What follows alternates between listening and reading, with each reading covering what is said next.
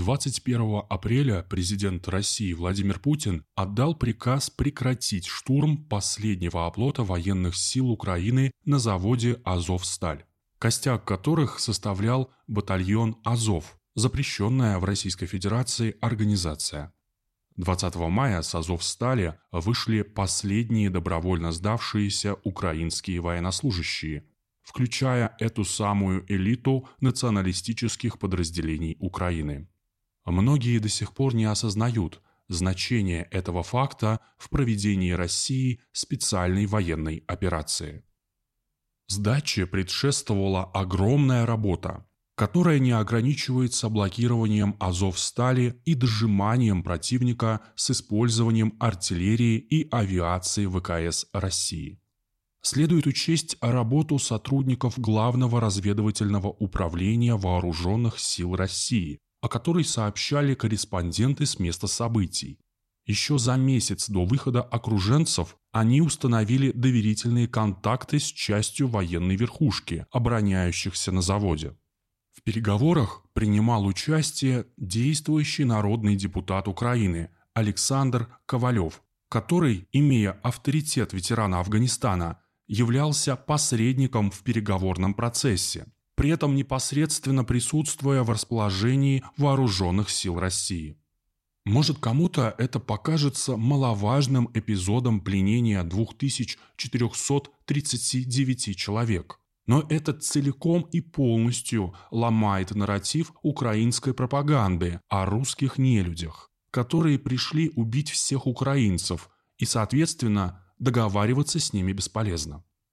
Благодаря этим переговорам сдалась националистическая элита Украины, которую не раз приводили как пример для подражания украинские пропагандисты неонацизма. Сдались те, кто обещал биться до последней капли крови и называл предателями других бойцов ВСУ с завода Ильича, которые ранее добровольно сдались в плен. Их кормили обещаниями о деблокаде и эвакуации – а затем использовали в пропагандистских целях, не давая им разрешения сдаться до Дня Победы 9 мая и окончания конкурса Евровидения 14 мая.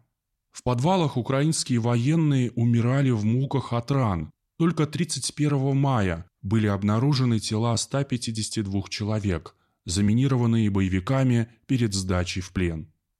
Сейчас Арестович объясняет, что ВСУ проиграли российской армии по темпам боевых действий. По его мнению, такая ситуация продлится месяц-полтора, пока в украинские войска не поступит западное вооружение. Признание Арестовича о трудном положении ВСУ во многом вынужденное. Слишком много появилось видео с военнослужащими, которые сообщают о том, что покинули позиции в связи с тем, что у них отсутствует связь, боеприпасы, продукты питания или их бросили командиры. Некоторые приводят в пример тот факт, что их подразделения вооружены пулеметами Первой мировой войны, а Максим и Второй мировой Дегтярева.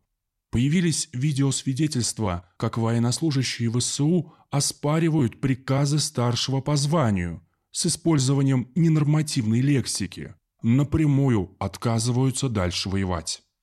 Авторитет Зеленского под угрозой и слухи о том, что он находится в конфликте с главнокомандующим ВСУ Валерием Залужным, находят свое подтверждение.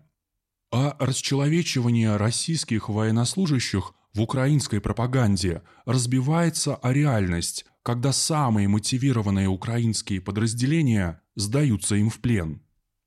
Среднестатистическому бойцу ВСУ уже не зазорно сдаться в плен ради спасения жизни.